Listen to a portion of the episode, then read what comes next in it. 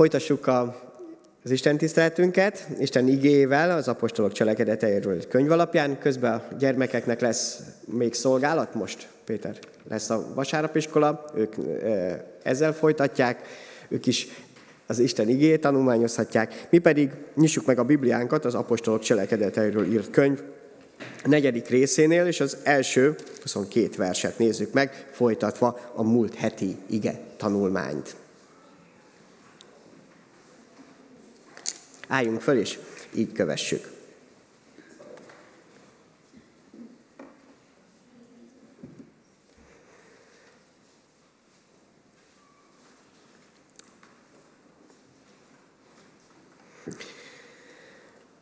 Az apostolok cselekedeteiről írt könyv negyedik rész első versétől. Amíg beszéltek a néphez, eléjük álltak a papok, a templomőrség parancsnoka és a szaddukeusok. Bosszankodtak ugyanis azon, hogy tanítják a népet, és azt hirdetik, hogy Jézus által van feltámadás a halálból. Ezek elfogták őket, és mivel már este volt, őrizbe vették őket másnapig. De azok közül, akik hallgatták az igét, sokan hittek, és a hívő férfiak száma mindegy ötezerre nőtt. Másnap összegyűltek Jeruzsálemben a vezetők, a vének és az írástudók, Annás, a főpap, Kajafás, Johannész, Alexandros és a főpapi család valamennyi tagja. Középre állították és vallatták őket. Milyen hatalommal, vagy kinek a nevében tettétek ti ezt? Ekkor Péter megtelve Szentlélekkel így szólt hozzájuk. Népünk vezetői, Izrael vénei. Ha minket ma azért vallattok, mert egy beteg emberrel jót tettünk, és azt kérdezitek, hogyan gyógyult meg, tudjátok meg valamennyien, Izrael egész népével együtt, hogy a názáreti Jézus Krisztus neve által, akit ti megfeszítettetek, akit Isten feltámasztott a halálból. Ő általa áll előttetek, ez az ember egészségesen. Ez lett a sarokkő, amelyet ti az építők megvetettetek. És nincsen üdvösség senki másban, mert nem is adatott az embereknek az ég alatt más név, amely által üdvözülhetnének. Amikor látták, milyen bátran beszél Péter és János, és felfogták, hogy írástudatlan és iskolázatlan emberek, elcsodálkoztak. Azt is megtudták, hogy Jézussal voltak, de mivel látták, hogy velük együtt ott áll a meggyógyult ember is, semmit sem szólhattak ellenük. Felszólították tehát őket, hogy menjenek ki a nagy tanács elől, és így tanakodtak egymás között. Mit tegyünk ezekkel az emberekkel?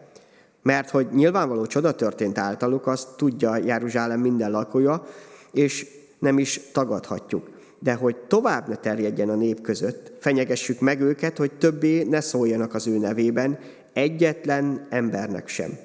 Miután tehát behívták őket, megparancsolták, hogy egyáltalában ne beszéljenek és ne tanítsanak Jézus nevében.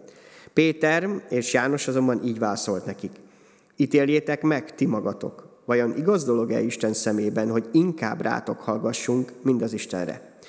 Mert nem tehetjük, hogy ne mondjuk el azt, amit láttunk és hallottunk. Azok pedig, miután megfenyegették, elbocsátották őket, mivel semmi lehetőséget nem találtak arra, hogy megbüntessék őket, a nép miatt, mivel mindenki dicsőítette az Istent a történtekért, hiszen több mint negyven éves volt az az ember, akin a gyógyításnak ez a csodája történt. Atyánk, te a múltban hatalmas módon szolgáid által megmutattad, hogy milyen nagy a te irgalmad és szereteted. És most a jelenben, szintén a szolgáid által mutatod meg azt, hogy a Szent Lelked hogyan tud életeket megváltoztatni, formálni. És kérlek arra, hogy tedd most is ezt közöttünk. Rád van szükségünk. Taníts bennünket az Úr Jézus Krisztus nevében. Amen. Foglaljunk helyet. Hát azt olvashattuk, hogy Isten elég rendesen felforgatta az addigi elképzeléseket, szokásokat. Olyan ember, mint Péter és János, akik halászok voltak, és itt talán meg kell értenünk azt, hogy írástudatlan az nem azt jelenti, hogy nem tudtak írni vagy olvasni, hanem azt, hogy nem végeztek az akkori kornak az iskoláit, tehát az akkori biblia tanulmányozásban nem szereztek akár felsőfokú diplomát, vagy doktori címet, hanem tényleg csak a, annyit ismertek belőle, amennyit a családjukban, amennyit egy zsidó ember megismerhetett, és azt viszont komolyan vették. És őket használta az Isten arra, hogy megszégyenítsen olyanokat, akik viszont végigmentek ezen a ranglétrán, büszkék voltak arra, hogy ők mennyi mindent tudnak már az Istenről, és úgy gondolták, hogy sokkal többet, mint akár Péter és János, de kiderül, hogy pusztán a tudás az nem elég ahhoz, hogy valaki tényleg engedelmeskedjen is az Istennek, illetve nem elég ahhoz, hogy felismerje az Istennek a valóságos csodáit, hiszen egy ember meggyógyult, és mégis ezek a komoly, iskolázott emberek nem Isten munkáját látták meg benne. Holott egyértelmű volt. A legegyszerűbb emberek számára is. A Szentléleknek engedelmeskedő élet egy kulcsa a földi életünknek a, a betöltésében. Isten nem véletlenül adott életet számodra. És azért mondom, hogy Isten nem véletlenül adott, mert a szüleinktől kaptuk a, az életet, mégis az Isten tervének a része volt ez. És az, hogy életünk legyen, ne csak testi vagy földi életünk, az pedig Jézus Krisztusban teljesedett be. Nem véletlen az, hogy Péter és János is Jézus Krisztusról ilyen határozottan és egyértelműen beszél. Mert az életünk vele, egy, vele együtt lehet élet és valódi élet. Nélküle csak ez egy részleges, időleges, olyan, aminek behatárolta az ideje és vége lesz. Mi éri meg? Mit érdemes felvállalni az Isten országáért? Péter és János, és hát Péterre gondoljunk, aki a kihallgatásánál Jézus Krisztusnak nem merte felvállalni azt, hogy őt ismeri, sőt letagadta. Persze ezután ezt szégyelte, megbánta, rendezte az Úrral. Most viszont azt látjuk, hogy készek akár a börtönt is örömmel vállalni. Valami megfordult a szívükben, az életükben, valami egyértelmű lett, hogy mi éri meg. Mit érdemes itt a Földön neked, nekem, most nekünk, ebben az időszakban, a huszonegyedik században, ahol már a gépek ennyire körülvesznek bennünket, mit érdemes felvállalni az Isten országáért? Mennyire szabad bolondulni az Úr dolgaiért? Vagy odaszántnak lenni? Nem vakmerően és nem szeretet nélkül, hanem úgy, ahogyan az Isten elhívott ránk. Az az igazság, hogy az életünket, az életedet mindenképp feláldozod valamiért. Mindenképp valami elégeted az életedet, elhasználod. A Lukács kilenc huszonötben azt olvassunk, hogy mit használ az embernek, ha az egész világot megnyeri, önmagát pedig elveszti, vagy romlásba viszi. Gondold el, kitűzöl magad elé célokat, nemes és jó célokat, amiért keményen kell küzdeni, amire reklámok is biztatnak, és eléred őket. Elérsz addig, hogy mások felnézzenek rád, büszkék legyenek rád, azért, mert olyan dolgokat nyertél meg, olyan dolgokra jutottál, ami mások nem.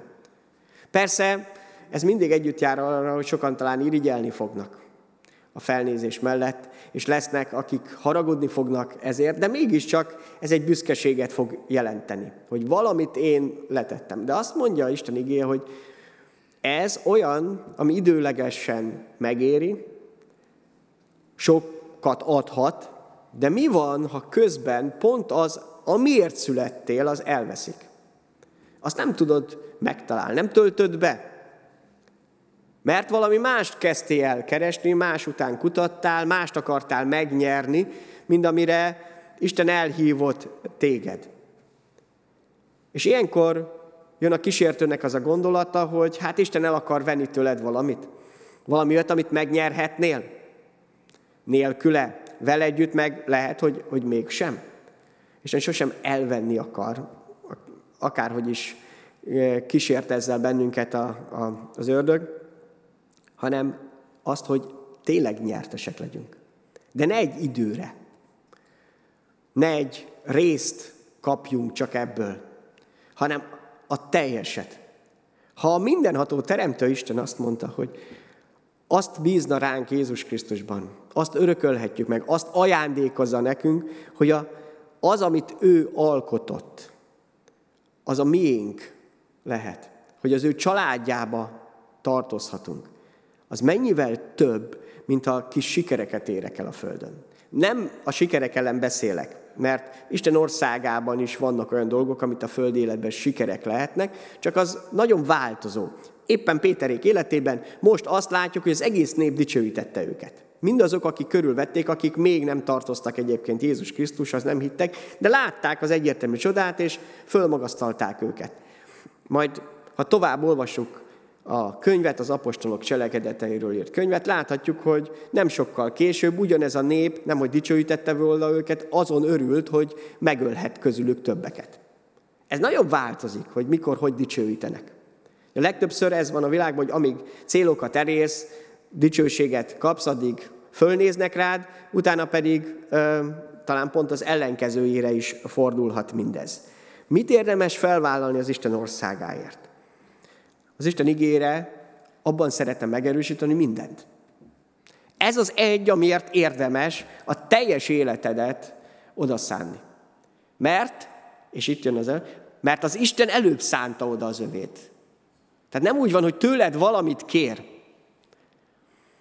és akkor örül neki, hogy te ezt megteszed, hanem oda szánta valóságosan, testileg, megfoghatóan az életét, mert úgy gondolta, hogy bízik benned, hogy hisz benned. Hisz abban, hogy lehetsz azzá, akivé ő megteremtett. Persze ennek a legnagyobb akadálya a hitetlenségünk, a hitetlenséged, azok a céltévesztésed és rossz gondolkodásod, ami az Isten ellenes oldalra visz téged. Ebben szeretne megerősíteni. Efézus öt tizennégy tizenötöt nézzük meg, amilyen régen láttuk, mert minden, ami nyilvánvalóvá lett, az világosság. Ezért mondja, ébredj fel, aki alszol, támadj fel a halálból, és felragyog neked Krisztus. Jól vigyázzatok tehát, hogyan éltek, ne esztenül, hanem bölcsen. Vagyis mire hív most Isten?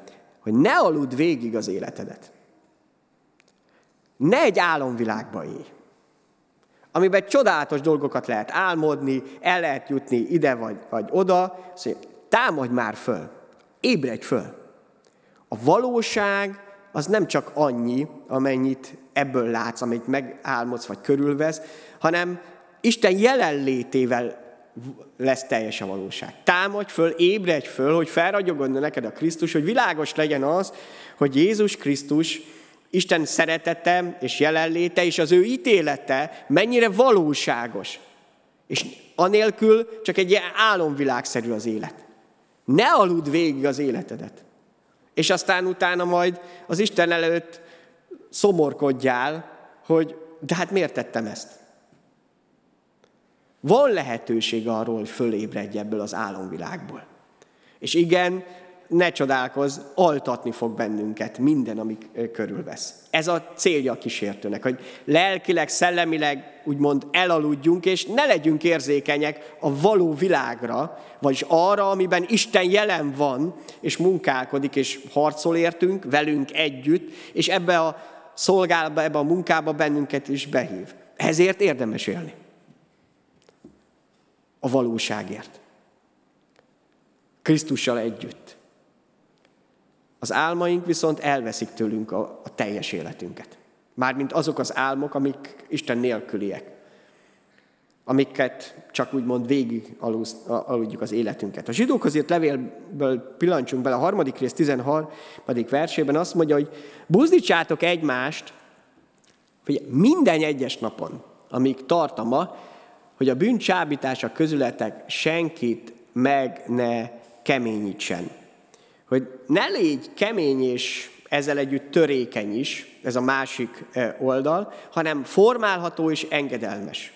És azt mondja, hogy buzdítsátok egymást, mert szükségünk van arra, hogy így Isten formálni tudjon, engedelmességben tudjunk járni, megértsük azt, hogy ez a titka a boldogságunknak is, a tényleg teljes örömünknek.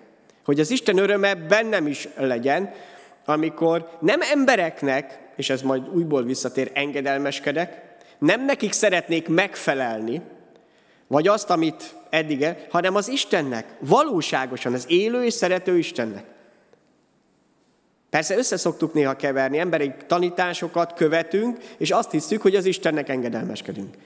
Pál apostolnak az életet tökéletesen példázza ezt. Tanult ember volt, az emberektől átvette azt, hogy mi, mi lenne a jó, és úgy gondolt, hogy ezzel szolgál az Istennek. Meg volt győződve azzal, hogy Jézus követőit üldözi, börtönbe veti, vagy megöleti, azzal az Istennek tesz jó dolgot. Pedig pont az ellenkezőjét tette. Mennyire be tud bennünket sapni ez, hogy Istennek vagy az embernek engedelmeskedünk. Ezért annyira fontos. És ezért érdemes tényleg az Isten országáért, a mennyek országáért fölvállalni mindent. Mert abban van az áldás, abban van a jövőnk, abban vannak a lehetőségeink. Mindennek az embernek a gyógyulása, aki negyven éve ott volt a betegségében, és Isten megérintette és meggyógyult. Vagy Péter és János, aki tudta, hogy mit vállal, és fölvállalták később a halált is, azért, mert teljes bizonyosságban voltak amellett, hogy a halál nem az életüknek a, a vége. És érdemes az Isten országáért bármit fölvállalni. A Szentléleknek engedelmeskedő életben mindig történik valami felülről való. Soha nem lesz unalmas. Épp órán beszélgettünk arról, hogy aki jól éli meg a ö, családjával együtt az idős korát, a nyugdíjas korát, az sosem lesz unalmas. Mindig van csinálni, főleg ha vannak már unokák, akkor meg végképp. Tehát, hogy egyszerűen betöltik az életüket. Az Isten országa pont ugyanilyen van, azért, mert egy nagy család. Ott, ott nem lesz az, hogy unatkozni fogok. Ne lenne éppen feladat, ne lenne olyan, amit Isten tesz valamit. A negyedik rész a felolvasott igének a negyedik versében, de azok közül, akik hallgatták a, az igét, sokan hittek, és a hívő férfiak száma mindegy ötezerre nőtt. Emlékszünk, a pünkösdi csodánál tértek meg háromezren, és most azt látjuk, hogy egy hatalmas ugrás lett újra ebben, egy olyan evangelizáció után, amit az Isten készített elő. Megint nem Péter készült erre különlegesen, ahogyan pünköskor sem. Nem írta előre le a gondolatait, hanem ott Isten szent lelke vezette, sőt azt olvassuk, hogy a nagy tanács előtt is a szent lélekkel újból megtelt, betelt, és így szolgálhatott. Soha nem lesz unalmas. Ezért is, amikor odaszálljuk magunkat az Isten országában, az, akkor Isten mindig valamit el fog végezni bennünk. Amikor a hívő életemet, keresztény életet unalmasnak látom, az azt jelenti, hogy valahogyan nem engedelmeskedett az Istennek. Valami hiányzik belőle. Pont a lényeg hiányzik. Amikor ilyen felszínesnek, vagy olyannak látom, amiben semmi nagy dolgok nem történnek, akkor valami kimaradt az életedből. Valamit átaludtál. Mert nála, az ő országában mindig, ha nem más, belül történik változás, de rajtam és rajtad keresztül is. Nézzük is meg csak, hogy mondja ezt Jézus János tizenötödik részében, tizenhatodik-tizenhetedik verse, ezt mondja Jézus nekünk, az ővének. Nem ti választottatok ki engem, hanem én választottalak ki titeket, és arra rendeltetek, hogy elmenjetek, és gyümölcsöt terjeljetek, és a gyümölcsötök megmaradjon, hogy bármit kértek az atyától az én nevemben megadja nektek, és a következő vers még. Ezeket azért parancsolom nektek, hogy szeressétek egymást. A gyümölcs termés az folyamatos az Isten országával. Ez azt jelenti, hogy nincs üres járat. Legfeljebb csak azt, hogy éppen milyen szakaszban van az életed. És azt mondja, hogy ez azért történik, hogy ez a gyümölcs valódi legyen, megmaradjon, látható legyen, élvezhető legyen mások számára is. És azt mondja, hogy ott van a szeretetnek az ereje, ami megint csak állandóan arra fog vezetni bennünket, hogy Isten országában engedelmesen odafigyeljünk az Isten vezetésére. És hát inkább az lesz a nagy dolog, hogy engedelmeskedünk el. Nem bíz Isten többet ránk, ő nem terhel túl bennünket. Azt, ma, azt mi szoktuk csinálni.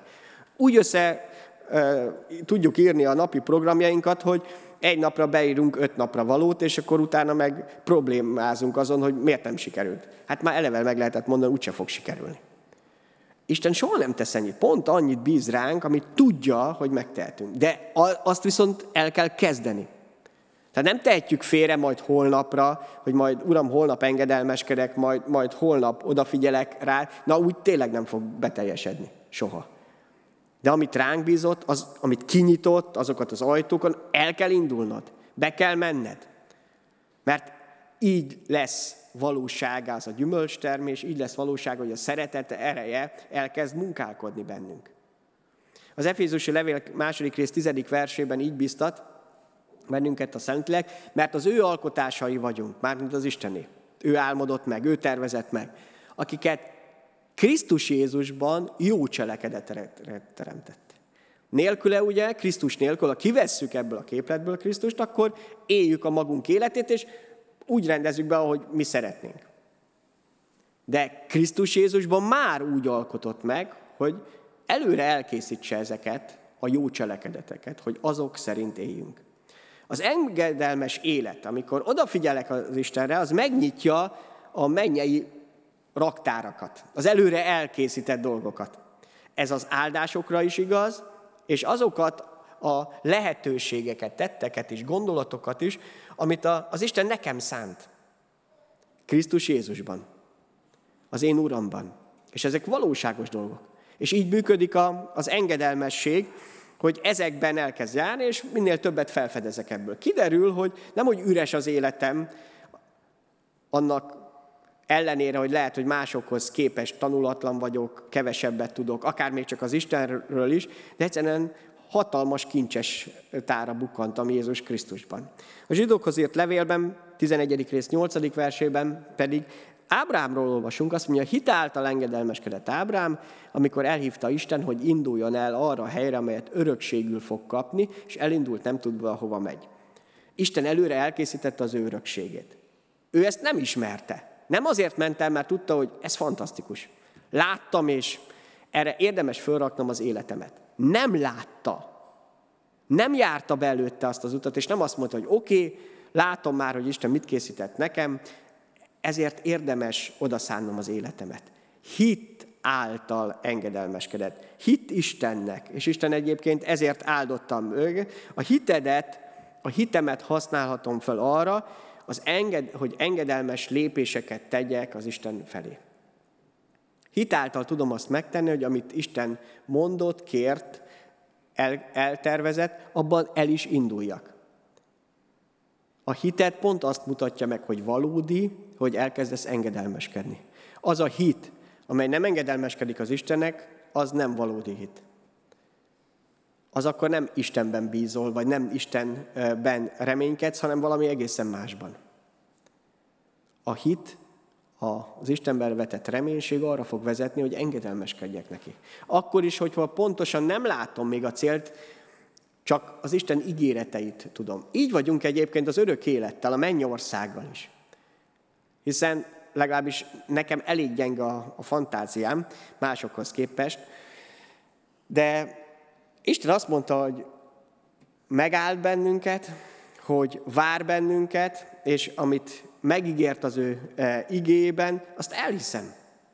Ez az, ami motivál. Nem azért, mert ott jártam, mert tudom azt, hogy milyen fantasztikus dolog, vagy valaki visszajött volna és elmondta volna nekem, hanem hiszek Istennek. Hiszem azt, hogy amit ő megígért, az valóság. És nem csak a mennyország tekintetében, hanem a föld életben is. Ennek viszont már nagyon sok bizonyságát élhettem meg. A Szentléleknek engedelmeskedő életnek van egy egyszerű alapigazsága. A tizenkettedik versben, a negyedik rész, Abcsal négy tizenkettő olvassuk, nincsen üdvösség senki másban, mert nem is adatott az embereknek az ég alatt más név, amely által üdvözülhetnénk, mint Jézus Krisztus. Miért mondom azt, hogy ez a Szentléleknek engedelmeskedő életnek az alapigazsága? Hiszen nincs is benne a Szentlélek. Azért, mert a Szentlélek pont erre vezet el. Ezért jött el. Hogy ezt megértsük, ezt a mennyei igazságot, hogy nincs más út az Istenhez. És aki bárhogyan el fog jutni az Istenhez, az is Jézus Krisztus miatt. Azok is, akik előtte éltek az Ószövetségben, vagy bárhol máshol. Nincs más. Jézus Krisztus halt meg a világ bűnért, nem más. Ő az, aki egyedül hordozni tudta ezeket, az Isten fiaként bűntelenül, senki más. Ő tud téged is megmenteni, és engem is. Ez a Szentléleknek engedelmeskedő élet alapigazsága. Nem az, hogy én ki vagyok, nem rólam szól ez, hanem magáról, az én Uramról, Jézus Krisztusról. Persze, amikor őt dicsőítem, akkor vele együtt kiderül, hogy ő viszont engem fog felemelni. Nem én magamat, nem emberek engem, hanem Isten. János tizenhatodik részében Jézus ezt mondja el, hogy a Szentlélek ezt hogyan végzi el. Még sok mindent kellene mondanak nektek, de most nem tudjátok elviselni. Tehát van olyan, amit Isten már meg tudna tanítani, de még nem tartok ott. Amikor azonban eljön ő, az igazság lelke, a Szentlélek, elvezet titeket teljes igazságra. Mert nem önmagától szól, hanem azokat mondja, amiket hall, és az eljövendő dolgokat is kijelenti nektek. Ő engem fog dicsőíteni, mert az enyémből merít, és azt jelenti ki nektek. Mindaz, ami az atyáé, az enyém, ezért mondom, hogy az enyémből merít, és azt jelenti ki nektek. Jézus megismerése az ő kijelentésén alapul, és az engedelmesség útján. Ahogy Istennek engedelmeskedsz, ráfigyelsz, a Szentlélek fog ebben tovább vezetni. És igen, minden egyes lépésnél egyre jobban megismerheted a te uradat, Jézus Krisztust, egyre inkább láthatod az ő páratlan nagyságát. Pál apostol is ezt állt át, de én is és te is ugyanezt élhetjük át. Mert ez volt a, a terve. A Szentlélek ezért jött el, hogy Jézus Krisztus dicsőítse, hogy az övéből merítsen, és azt tudja a mi szívünkbe is, a mi lelkünkbe is beleplántálni. Korintusi levél első Korintus tizenkettő három-ban azt mondja itt, ezért tudtotokra adom, hogy senki sem mondja, Jézus átkozott, aki Isten lelk által szól, és senki sem mondhatja Jézus úr, csak is a Szentlélek által. Ez a Szentlélek munkája. Hogy felfedezed azt, hogy Jézus Krisztus úr, az Atya Isten dicsőségére. Hogy Jézus Krisztus a te életednek is az ura. Nem valaki távoli, aki másokon tud segíteni, aki neked is segítséged. Itt a földi életben, és a teljes örök életedre. Hogy valóság az, hogyha hozzátartozol, ha tiéd Jézus, akkor minden a tiéd. És minden egyéb itt a földi életben is ehhez képes ráadás. Sok küzdködés, sok nehézség, sok harc ez a földi élet. Ezért annyira fontos, hogy a lélek által engedelmeskedve megértsük azt, hogy Jézus Krisztus az ura mindezeknek. A Filippi levélben olvassuk a Krisztus himnuszt, hogy miközben Jézus Krisztus, az Isten fia itt a földi életben közöttünk járt, hogyan is működött a Szentlélek nek való engedelmessége, a benne való élet, az atyának való engedelmesség.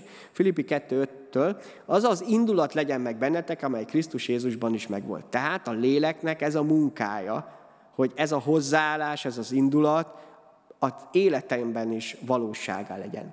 Aki nem egy zsákmánynak tekintette az, hogy milyen helyzetben lehet, hanem annak ellenére megüresítette önmagát, szolgai formát vett fel, emberekhez hasonlóvá lett, emberként élt, enged- megalázta magát, és engedelmes volt mind, mind halálig, mégpedig a kereszt halálig. Hát miért annyira fontos ez az engedelmesség?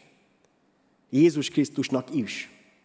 Ha neki, az Isten fiának, azt mondja, hogy ez volt a, az a lehetőség, ez az út, amelyen segíteni tudott. Ez volt, amely betöltötte az ő küldetését. Neki engedelmeskedni, aki egyébként úr volt a mennyben is, de eljött, hogy az engedelmesség által betöltse ezt a küldetést, megszabadítson bennünket. Azt mondja, ez az indulat legyen benne. Értsétek meg, itt a földön az Istennek való engedelmességnek az útján tudjuk betölteni a küldetésünket, az életünket. Nem mindig, és nem tökéletesen érted egyből és előre. Gondoljuk Ábrahámra, hogy elindult vándorolni, és még csak azt sem értette, hogy Isten megígéri neki, hogy gyermeke születik, és eltelik öt év, tíz év, és nem születik meg. És aztán eltelik további tíz, és megint, még mindig nem. De engedelmeskedik az Istennek. Nem mindig tudjuk az időket, alkalmakat, lehetőségeket, de azt igen, hogy Isten soha nem csap bennünket.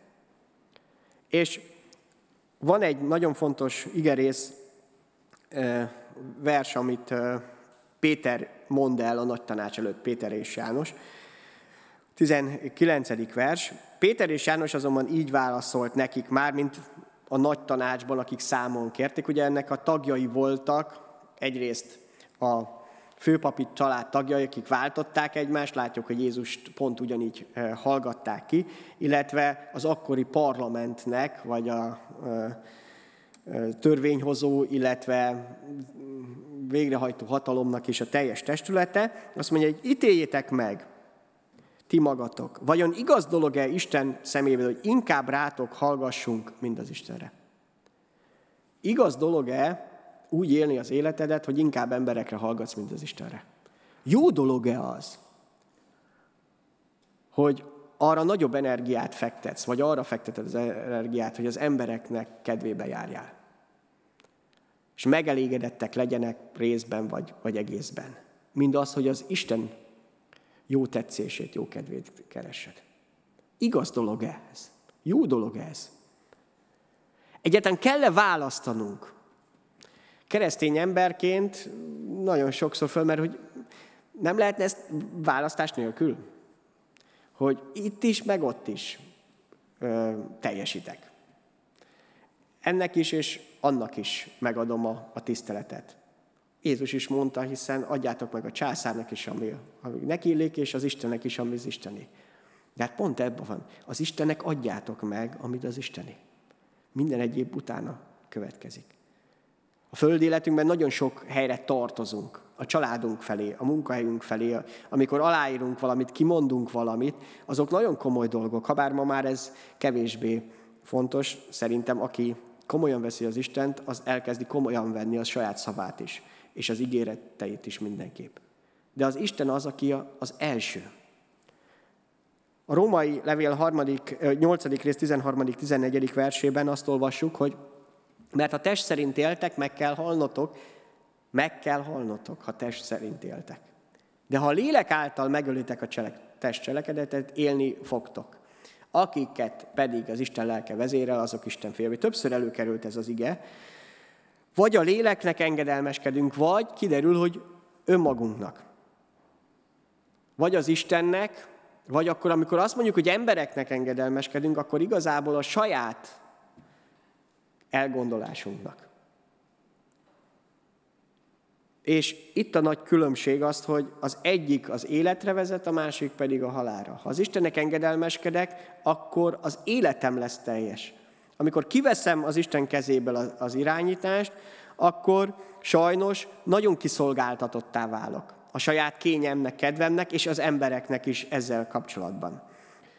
Nézzük meg, hogy hogyan is működik ez a Jakab négy hét nyolcban. Azt olvassuk, hogy engedelmeskedjetek az Istennek, és álljatok ellen az ördögnek, és elfut tőletek. Közeledjetek Istenhez, és ő is közeledni fog hozzátok. Tisztítsátok meg kezeteket, ti bűnösök, és szenteljétek meg a szíveteket, ti két lelkűek. Az Istennek való engedelmesség az nem egy csak lehetőség. Az ördögnek való, a kísértésnek való ellenállásnak az alapja. Isten nem azt mondja soha, hogy, hogy állj ellen az ördögnek, legyél olyan erős, hogy ellenállj a kísértéseknek.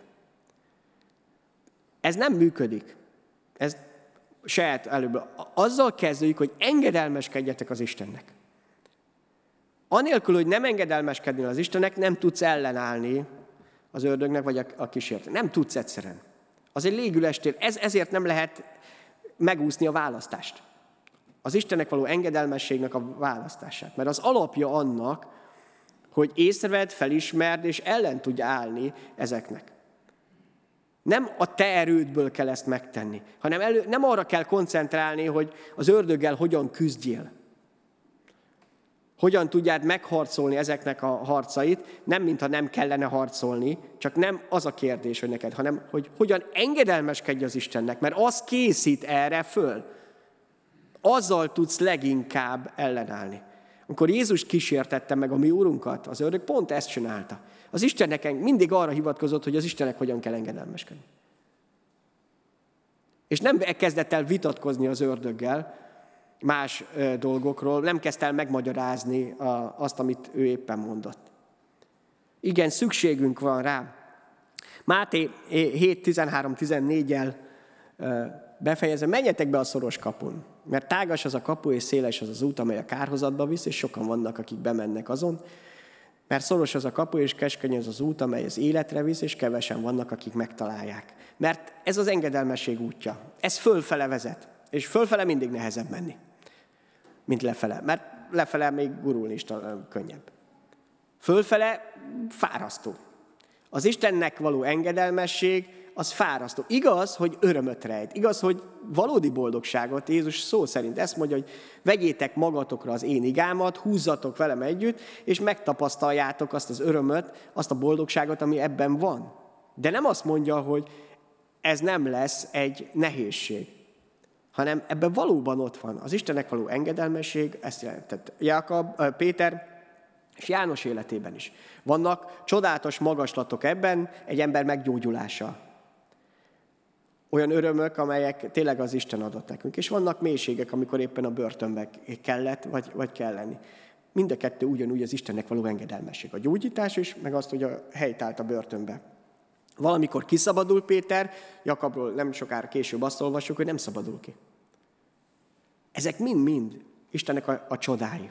Az egyik is, és a, a másik is. És Isten arra hívott el, hogy azt, amit a te életedre tervezett, am, amit neked adott, hogy itt a földi pár évedben, évtizededben megélhessd, azt ne aludd végig. Ne légy olyan, akinek ne ragyogna föl az a Krisztus, aki mindenkinél jobban szeretett téged. Hogy ne szánd oda az életedet, és sajnáld azokat a perceket, órákat, napokat, amit az Isten országára szánnád oda. Ne sajnál abból egy pillanatot sem, mert az az, amit később, majd a mennyből visszanéve, az, az megérte az, az, azokat az éveket. A többi az kukába ment. Vagy legalábbis egy időre e- e szólt. Akkor jónak tűnt, de aztán kiderült, hogy zsákutcák. De az Isten azért hív most is. És a Szent Lelkét azért árasztotta ki, hogy lehessen választanunk. Hogy a inkább az Istennek engedelmeskedek, hogy az életem tényleg áldott lehessen. Amen.